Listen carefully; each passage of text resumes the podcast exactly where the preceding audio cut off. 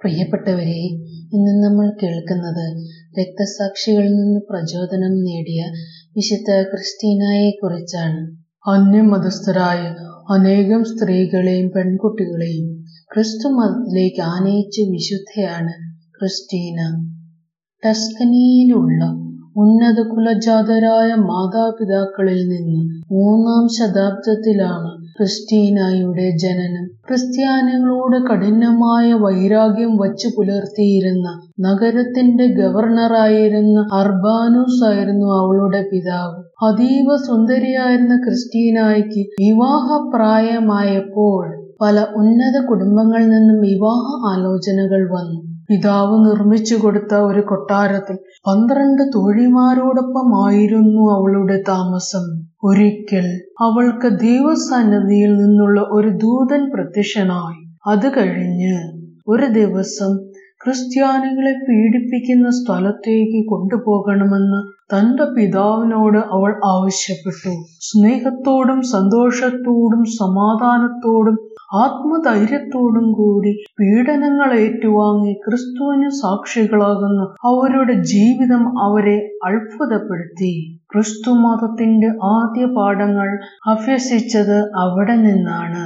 പിന്നീട് വളരെ രഹസ്യമായി ക്രിസ്റ്റീന ജ്ഞാനസ്നാനം സ്വീകരിച്ചു. എന്നാൽ തന്റെ ക്രിസ്തീയ വിശ്വാസം ഉറക്കെ പ്രഖ്യാപിക്കാനുള്ള ഒരു ഉൾവിളി അവളിലുണ്ടായി. കൊട്ടാരത്തിലുള്ള സകല ദേവന്മാരുടെയും വിഗ്രഹങ്ങൾ അവൾ നശിപ്പിച്ചു. സ്വർണത്തിലും വെള്ളിയിലും തീർത്ത് അവ വിറ്റ് പാവങ്ങളെ സഹായിക്കാനുള്ള ഏർപ്പാടും ചെയ്യും ഈ പ്രവൃത്തിയെക്കുറിച്ച് പിതാവ് വിശദീകരണം ചോദിച്ചപ്പോൾ ക്രിസ്തുവിലുള്ള തന്റെ വിശ്വാസം അവൾ അസന്നിഗ്ധം പ്രഖ്യാപിച്ചു. അതിൽ നിന്ന് അവൾ വ്യതിയലിച്ചില്ല പരിശമ്പൂർണ അർബാനോസ് അവളുടെ ശരീരം മുള്ളുചാട്ട കൊണ്ട് വലിച്ചു കീറാൻ ആജ്ഞാപിച്ചു.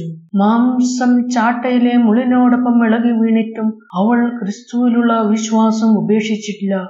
അതിനുശേഷം ചങ്ങലുകളാൽ ബന്ധിച്ച് അവളെ ഒരു തടവറയിലേക്ക് അടച്ചു. ക്രിസ്തുവിന് വേണ്ടി സഹിക്കാൻ കഴിഞ്ഞതിൽ നന്ദി പറഞ്ഞ് സ്തുതിച്ചുകൊണ്ടിരുന്നു അവൾ. അപ്പോൾ സ്വർഗം തുറന്ന് അവളുടെ മേൽ ആശ്വാസവും ആനന്ദവും വർഷിച്ചു. അതോടെ രക്തസാക്ഷിയാകാനുള്ള അതിയായ ആഗ്രഹം അവളുടെ ഉള്ളിൽ കൂടുതൽ ജ്വലിക്കാൻ തുടങ്ങി. പിന്തിരിപ്പിക്കാൻ പല ബന്ധുക്കളെയും അദ്ദേഹം തടവറയിലേക്ക് അയച്ചുവെങ്കിലും തന്റെ വിശ്വാസത്തിൽ അവൾ ഉറച്ചു നിന്നു ഇത് അയാളെ പിന്നെയും കോപാകുലനാക്കി. എണ്ണ പുരുട്ടി ഒരു ഇരുമ്പ് ചക്രത്തോട് അവളെ ചേർത്ത് ബന്ധിക്കാൻ അയാൾ ആജ്ഞാപിച്ചു. അഗ്നി ഉണ്ടമായിരുന്നു ചക്രത്തിന്റെ അടിവശത്ത്. എന്നാൽ അഗ്നി അവളെ സ്പർശിച്ചില്ല. അതേസമയം ആ അഗ്നി തന്നെ അനേകം ദുഷ്ടന്മാരെ ദഹിപ്പിച്ചു കളഞ്ഞു. ഹർബാനൂസിന് ശേഷം ഗവർണറായ ഡിയോൻ എണ്ണയും ടാറും തിളപ്പിച്ച് അവളെ അതിലിടാനാണ് ആജ്ഞാപിച്ചത്. നെറ്റിയിൽ കുരിശു വരച്ച് അതിലേക്ക് നടന്നിറങ്ങിയ ക്രിസ്റ്റീന ഉപദ്രവമൊന്നും ഏൽക്കാതെ തിരിച്ചു വന്നു. അവസാനം ദേഹമാസകലം ചങ്ങലകളാൽ ബന്ധിച്ച് അപ്പോളോ ദേവന്റെ മുമ്പിൽ ബലിയർപ്പിക്കാൻ നിർബന്ധിക്കുന്നതിനായി അവളെ കൊണ്ടുപോയി. വിഗ്രഹം ഇരിക്കുന്ന സ്ഥലത്തേക്ക് അവൾ പ്രവേശിച്ചപ്പോൾ അപ്പോളോ ദേവന്റെ വിഗ്രഹം താഴെ വീണ് പൊട്ടിച്ചെതറി.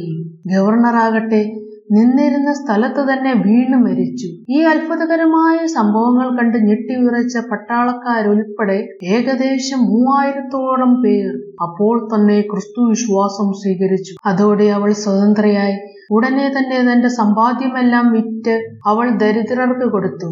ഈ കാരുണ്യ പ്രവൃത്തിയിലൂടെ അനേകം പാവപ്പെട്ടവർ ക്രിസ്തു വിശ്വാസത്തിലേക്ക് എത്തി. ഡിയോണിന് ശേഷം ഗവർണറായ ജൂലിയൻ വീണ്ടും അഗ്നികുണ്ഡത്തിലേക്ക് അവളെ വലിച്ചെറിഞ്ഞു. നീണ്ട അഞ്ചു ദിവസങ്ങൾ അവൾ ആളിക്കത്തുന്ന അഗ്നിയിൽ കഴിച്ചുകൂട്ടി.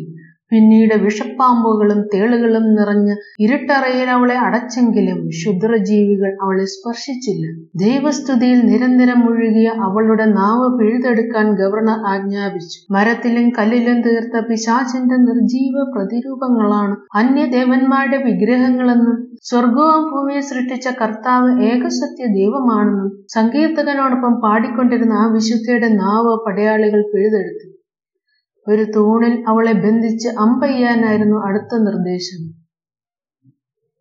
ഭൂമിയിൽ ആർക്കു വേണ്ടി പീഡകളൊക്കെ അവൾ അനുഭവിച്ചു? ആ സ്നേഹനാഥനോടൊപ്പം ചേരാൻ അവളുടെ ഹൃദയം അതിയായി കൊതിച്ചു. രക്തസാക്ഷിത്വ കിരീടം തനിക്ക് സമ്മാനിക്കണമെന്ന് ദൈവത്തോട് ഉള്ളൊരുകി പ്രാർത്ഥിച്ചു അവൾ.